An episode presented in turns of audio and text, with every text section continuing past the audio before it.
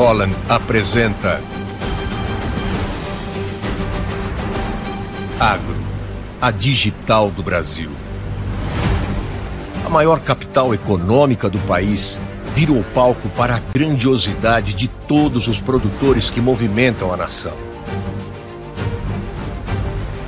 Uma ação para dar visibilidade e valorizar quem faz o agro brasileiro.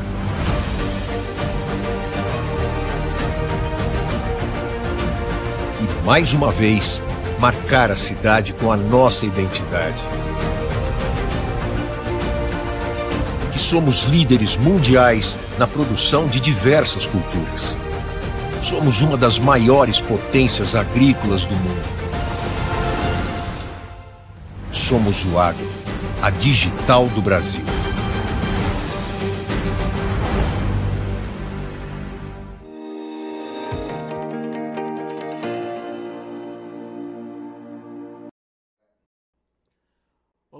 Tarde a você conectado conosco aqui pelo Notícias Agrícolas, aguardando as informações do mercado do boi. A gente tem uma semana aí é, importante para a gente entender o consumo, principalmente, e ver se esse consumo é capaz de enxugar os estoques de carnes parados ali nos frigoríficos. É, e a partir daí, o que, que pode acontecer com a roupa do boi gordo? Será que a gente vai ver frigoríficos querendo voltar às compras com maior agressividade, querendo alongar as escalas? Como é que estão as escalas? O que, que eh, a gente pode entender desse mercado e suas oportunidades? Vamos perguntar para quem entende. Nesse caso é o meu amigo Fernando Henrique Iglesias, lá da Safras e Mercado. Tá aqui já o Fernando com a gente no, no telão. Seja bem-vindo, viu, Fernando? Obrigado por uh, nos ajudar a entender um pouquinho mais desse mercado. Queria aproveitar para fazer o convite também para você que está nos acompanhando pelo YouTube. As perguntas já podem ser feitas. O nosso chat de perguntas e respostas está aberto para sua participação, para sua interação, enfim. Não deixe de participar, mande aí o seu recado, a sua pergunta também. E vamos lá, Fernando, tudo bem? Como é que, como é que você está, meu amigo? E já começo te perguntando, obviamente, desse início de semana para o mercado. O que, que você está vendo aí de diferente nesse mercado, Fernando? Bom dia, bom dia a todos. É um prazer estar aqui em mais uma oportunidade, né? Falando notícias agrícolas.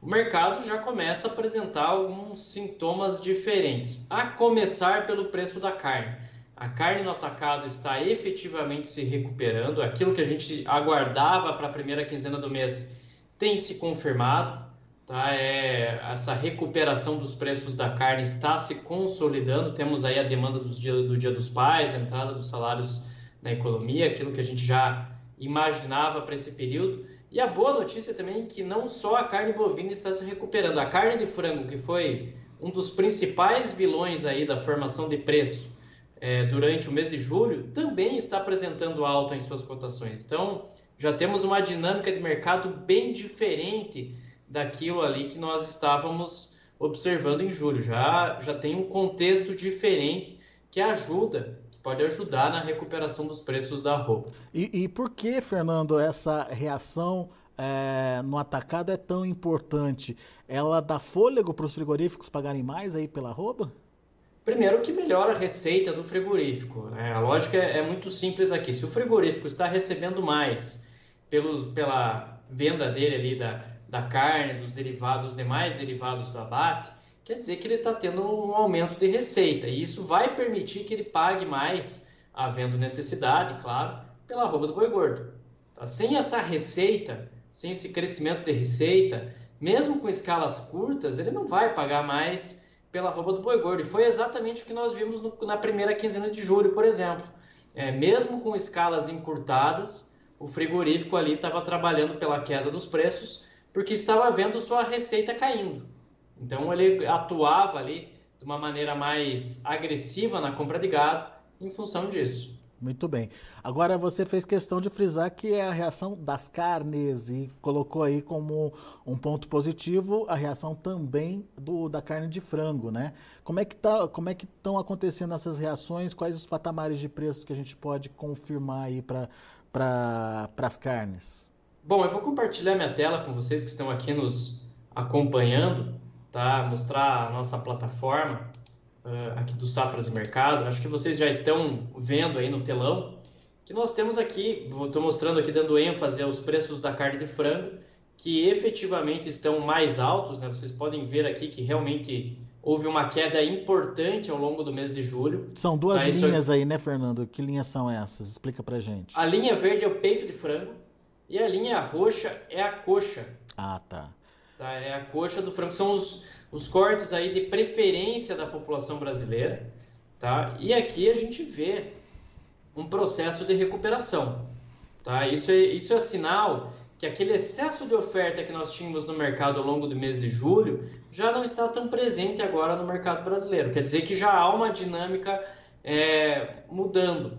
Tá? Então, basicamente, com os preços das carnes subindo, é, com, uma, com, uma, com, com uma oferta mais enxuta, permite aí com que, lógico, com suas limitações, né, haja uma perspectiva de recuperação dos preços. Só para a tá. gente entender e contextualizar, a carne de frango barata, ela atrai o consumidor em detrimento da carne bovina, então, é isso? Essa era Exatamente. a preocupação. Exatamente. A relação de troca estava muito favorável à carne de frango, estava permitindo aí com que o consumidor brasileiro tivesse é, optasse por essa proteína realmente, e isso acabou influenciando demais nos preços da carne, nos preços da arroba do boi gordo, tá? Agora vou mostrar para vocês aqui também na nossa plataforma os, os cortes do, do boi, né? Vamos colocar aqui é, o traseiro bovino. Aqui a gente tira a coxa, né? E eu posso comparar também com o dianteiro. Olha só.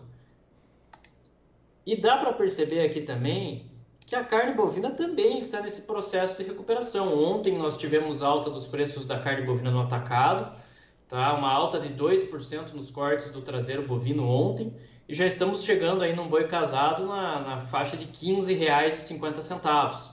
Então há uma recuperação dos preços da carne que é muito importante é, para consolidar alguma recuperação dos preços da arroba do boi gordo. Essa recuperação que você diz é esse cantinho da tela ali que está indicando uma retomada aí dos preços, né?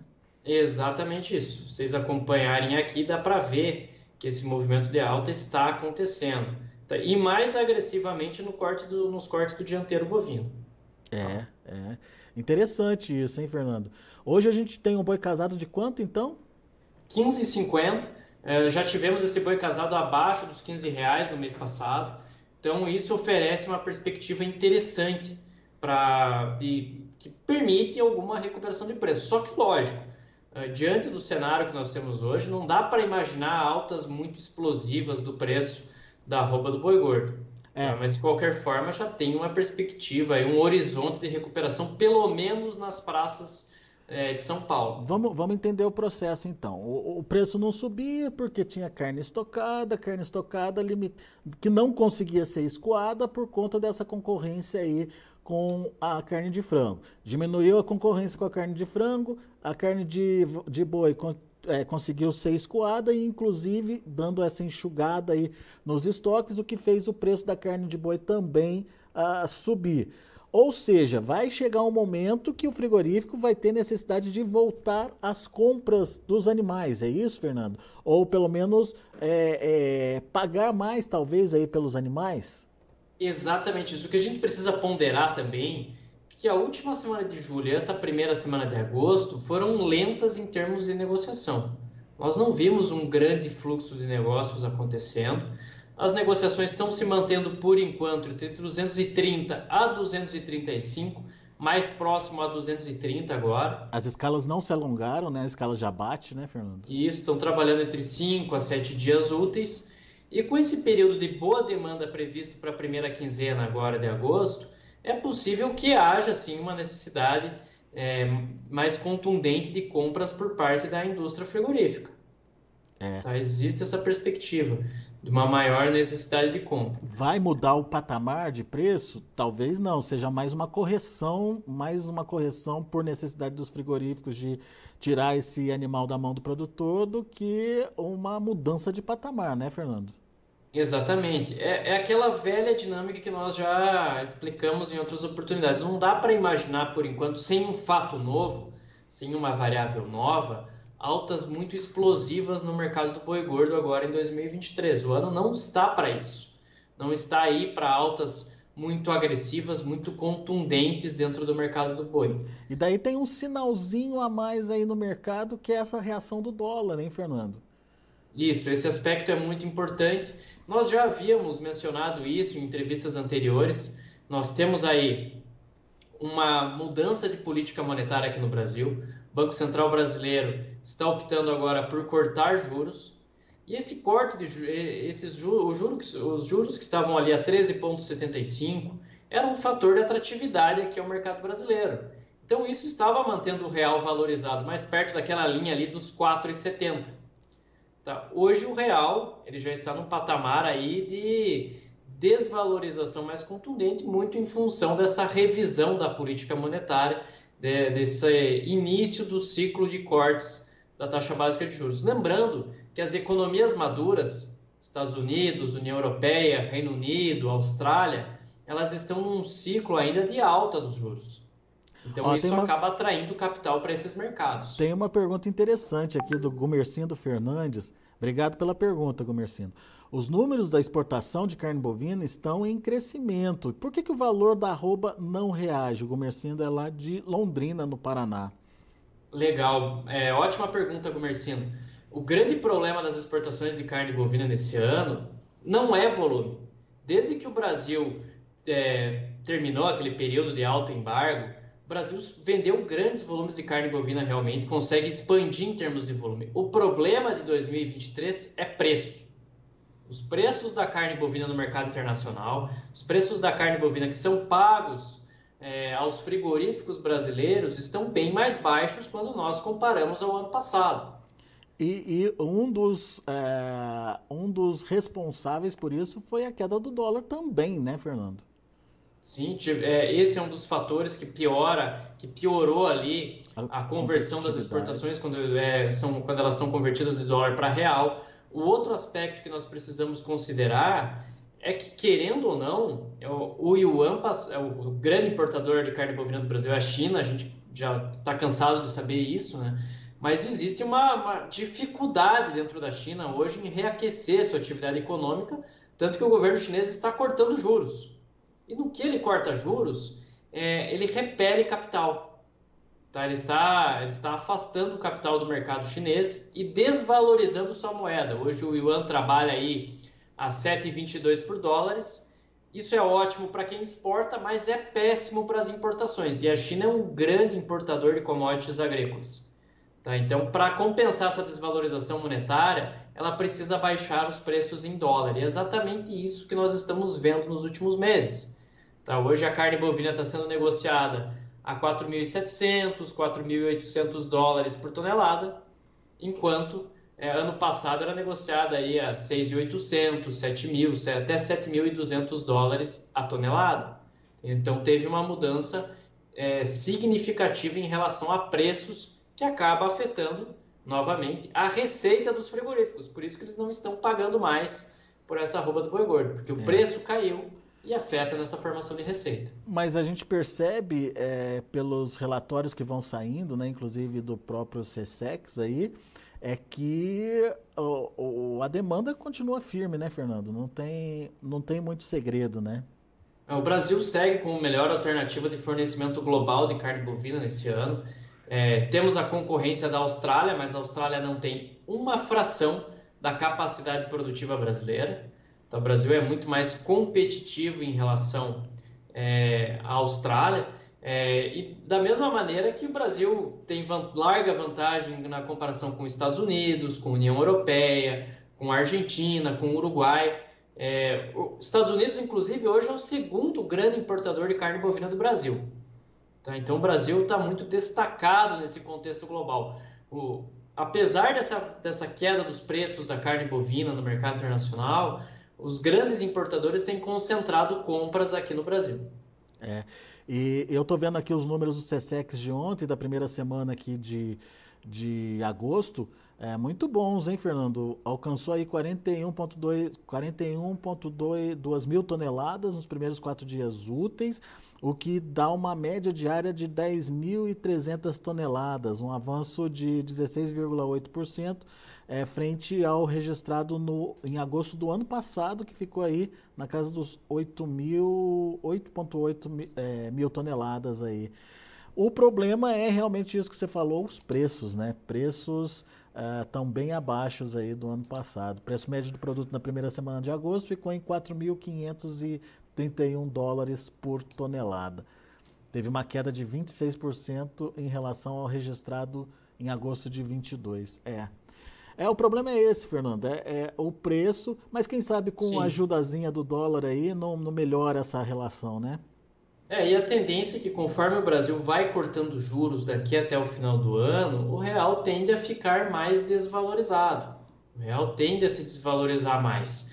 É, os fundos, os investidores em geral que procuram ativos de maior segurança, os ativos de renda fixa, acabam migrando ali para o mercado norte-americano, para o mercado europeu, que oferecem uma maior, um maior respaldo. Então, o Brasil era ali uma ótima alternativa enquanto ele tinha juros altos. O Brasil era uma, uma grande alternativa de alocação de recursos por conta desse juro, de, dos juros elevados. E também quero ressaltar aqui uma outra questão. É, o governo chinês está usando uma, uma política para reaquecer sua atividade econômica, a demanda na China pode melhorar no final do ano. E da mesma maneira que nós também temos que ponderar que esse é o período em que há preparação da demanda para o ano novo lunar. Tá? Então pode ter um bom ritmo de exportações ali no, no último bimestre em função disso. Tá? Então já abre uma perspectiva diferente quando nós olhamos ali para o final do ano. E você estava me contando, né, Fernando, da perspectiva de novos mercados também, e entre eles um mercado muito importante que a gente precisa de fato conquistar aí, que é o da Coreia do Sul, né? Lógico, ó, é, isso é uma questão mais para 2024, de qualquer forma, tá? Mas a abertura do da Coreia do Sul tende a acontecer, até porque existe essa perspectiva, é, o próprio ministro da Agricultura mencionou isso, tá? De que vistorias vão acontecer ali ao longo do mês de novembro, é, eles devem aí avaliar e também podem importar carne suína. Além da carne bovina, há a perspectiva de importação de carne suína também. É uma excelente notícia, é um mercado muito importante, é um mercado que oferece é, essa capacidade de atender ali é, as necessidades é, de exportação brasileiras em termos de preço, em termos de volume, em termos de receita. Pode ser um mercado importante, sim, para o Brasil ali em 2024. Muito bom. A gente tem também a participação do Gustavo Polizelli, lá do Confinamento Santa Cecília. Boa tarde para você, Gustavo. Marcelo Rocha participando aqui com a gente. Marcelo, bom dia. É, o Marcelo está parabenizando aí pela análise, ótima análise do Iglesias. E o Marcelo coloca o seguinte: câmbio é quase tudo nas transações internacionais, mas demanda mesmo é no mercado interno. Ele tem razão, né, Fernando? É, a maior parte do, da produção brasileira ainda é destinada ao mercado doméstico. Houve um aumento das exportações nos últimos anos por conta da crise da peste suína africana. É, ficamos muito preocupados com alguns indicadores que nós temos aqui da economia brasileira, né? apesar do, do, do, dos últimos boletins focos apontarem para crescimento na ordem de 2% é, em relação à PIB, ainda tem uma certa dificuldade de criação de empregos, de renda. Esse é um ponto importante para nós ponderarmos aqui também. Mas o último trimestre é um período de boa demanda aqui no mercado interno, é o ápice do consumo, tem ali período de férias, festas do final do ano, tudo isso motiva a demanda por carnes. Tá? Então, realmente, é, é uma dinâmica interessante, abre uma perspectiva interessante para o mercado, mas também quero colocar aqui o seguinte: os preços do boi só conseguiram romper aquela barreira dos 300 reais em função dessas exportações. Lógico, havia o ciclo pecuário ali, uma oferta mais curta de animais terminados para abate, mas esse salto das exportações foi muito importante. Essa necessidade de compra da China abriu essa perspectiva de uma arroba do, do boi gordo tão valorizada. Não por acaso esses frigoríficos que compravam esses animais padrão China pagavam ali prêmios de 15, 20, 25 reais, até 30 reais em relação a animais destinados a esse mercado. Remunerou melhor o pecuarista brasileiro também esse tipo de animal. Muito importante a gente colocar isso. Só que a gente está num ciclo agora de oferta, né? Exatamente. Exatamente. Esse é um ano aí de grande crescimento do abate de matrizes. Só para vocês terem ideia do que eu estou falando, no primeiro semestre de 2023 tivemos um crescimento aí de 26% do abate de matrizes se comparado ao ano passado. Tá? Então, o descarte de matrizes esteve muito presente nesse ano e continua presente. É, isso é mais é. carne no mercado interno, enfim, toda essa dificuldade de absorção aí. Agora, Fernando, a gente falou da expectativa de demanda, tanto no mercado interno quanto para exportação. É, ficou bem aparente aqui para a gente que a gente vai ter uma tendência positiva agora no segundo semestre é, de um consumo mesmo estimulado aí é, para esses dois mercados. Agora, como é que fica a nossa oferta? O que, que você tem visto aí? O pessoal do confinamento está se preparando para atender essa demanda? Podemos ter alguma surpresa em relação à oferta? O que, que você tem visto, Fernando?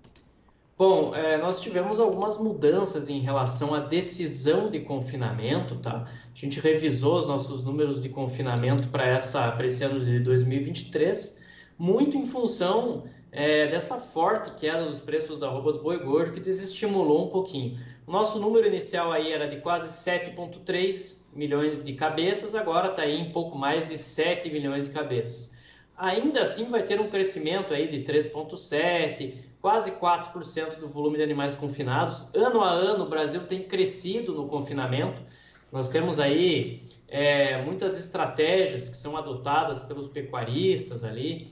É, enfim, e vai ter um crescimento do, do, do número de confinados esse ano. Lógico, existe aí uma série de questões que precisam ser ponderadas, como é, uma queda nos custos de nutrição animal. Mais uma, eu já dei essa dica é, para quem nos acompanha aqui, né? Se tiver oportunidade, procurem sorgo na região de vocês ali para colocar na dieta dos animais. O sorgo está bastante descontado. Para vocês terem ideia, em Minas Gerais é, tem sorgo sendo negociado ao nível de R$ reais a saca. Quanto o milho na mesma região ali está 47, 48. Tá? Então, se houver a possibilidade de adquirir sorgo para colocar no confinamento, é uma boa estratégia, uma boa alternativa. Se ele estiver à mão, é, vai ser muito bem-vindo para ser usado aí nessa, nessa dieta. O que você está recomendando, na verdade, é cuidado com o custo, então, Fernando. Exatamente, né? Há uma dificuldade é, em relação à receita, pensando ali num mercado futuro que está trabalhando ali por volta de 200 e, 230, 235 ali por, por arroba entre os contratos agosto e outubro, mas a nutrição animal efetivamente está ficando mais acessível. E agora é um momento aí de bom ritmo de colheita de milho, então vai ter uma oferta abundante para suprir essas necessidades é, da nutrição animal. Muito tá? bom. Com preços mais acessíveis. Isso é muito importante nós mencionarmos também. Muito bom. Flávio Ramos está participando com a gente aqui. Boa tarde, bastante esclarecedora a análise. Obrigado, Flávio, pela participação. Enfim, pessoal interagindo aqui com a gente, muito obrigado. Pessoal que está no YouTube, não se esqueça de fazer a sua inscrição no canal, de deixar o seu joinha. Enfim, a sua participação é muito importante aqui para a gente. E meu amigo Fernando, agradeço mais uma vez a sua participação conosco aqui no Notícias Agrícolas. Afinal de contas, é um momento delicado, pecuarista está preocupado com esses preços da arroba do boi, mas a gente tem que entender o que está acontecendo de positivo e para trazer essa expectativa e possibilidade também aí para a nossa discussão, certo, Fernando?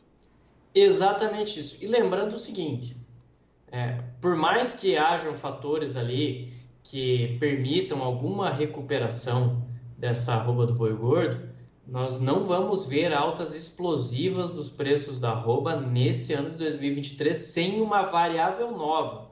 Precisa necessariamente de um fato novo que justifique esse tipo de alta consistente. Sem isso, é muito difícil a gente ver uma arroba batendo os patamares que nós vimos anteriormente. Muito bom. Fernando, obrigado pela participação mais uma vez. Volte sempre, meu amigo. Eu que agradeço, é sempre um prazer participar aqui no Notícias Agrícolas. Até uma próxima oportunidade. Até Grande abraço a todos. Abraço para você. Muito bem, vamos ver o que está acontecendo no mercado futuro lá na B3, como estão os preços do boi gordo. Você acompanha comigo na tela, vamos lá? Estamos sem os números aqui, deixa eu ver se eu consigo pegar no site direto aqui. Uh, temos aqui na B3, portanto, agosto R$ 231,85, uma queda de 0,6%. Setembro, R$ 231 e 85 centavos, recuo de 0,06%. Outubro caindo 0,3%, R$ 233,60 e o novembro, novembro é o único que reage aí de forma positiva, R$ 239,00, alta de 0,46%. Na verdade, o novembro é preço de ontem ainda, às 8 horas da manhã você vê aí o horário da negociação, então não não está em linha com o que está acontecendo com o mercado não. O boi gordo, indicador CPEA, fechou o dia de ontem com uma queda forte, 1,04% a R$ 237,70. Enfim, o mercado ainda está fragilizado, o mercado ainda está é, se movimentando sem muita segurança no que pode acontecer, mas o Fernando trouxe aí alguns pontos que são interessantes da gente acompanhar, como por exemplo ah, esses, é, esse enxugamento dos estoques nos frigoríficos, e isso é, se justifica principalmente pela reação da carne no atacado, das carnes. Ele fez questão de falar que não foi só o, o boi gordo que reagiu, não. O frango também reagiu. O frango, que era um problema ali é, para o escoamento da carne bovina, também tendo reação, mostra que os estoques estão mais enxutos. E um segundo fator é essa reação que começou aí ah, no, no, real, ou, ou, no dólar em relação ao real, eh, depois dessa mudança do padrão ou do perfil aí eh, sobre as taxas, taxas de juros aqui no Brasil, se essa tendência permanecer, possivelmente essa correção positiva do dólar pode ajudar um pouquinho mais nas exportações, que tem preços muito pressionados e que tem uma baixa competitividade aí, não consegue melhorar os seus preços no mercado internacional. Então, são dois fatores aí para a gente analisar e acompanhar de perto, que são fatores que, de alguma forma, podem, uh, se não mudar o patamar de preços, coisa que o Fernando disse que está muito difícil de acontecer, uh, mas pelo menos dar um fôlego novo aí para que aos poucos as cotações possam voltando aí a, a subir, possam voltar a subir. Fica aí, então a dica para você, acompanhe com a gente, continue diariamente aqui nos acompanhando. Para você no YouTube, não deixe de participar e enviar suas perguntas. Pessoal que participou hoje, o nosso muito obrigado.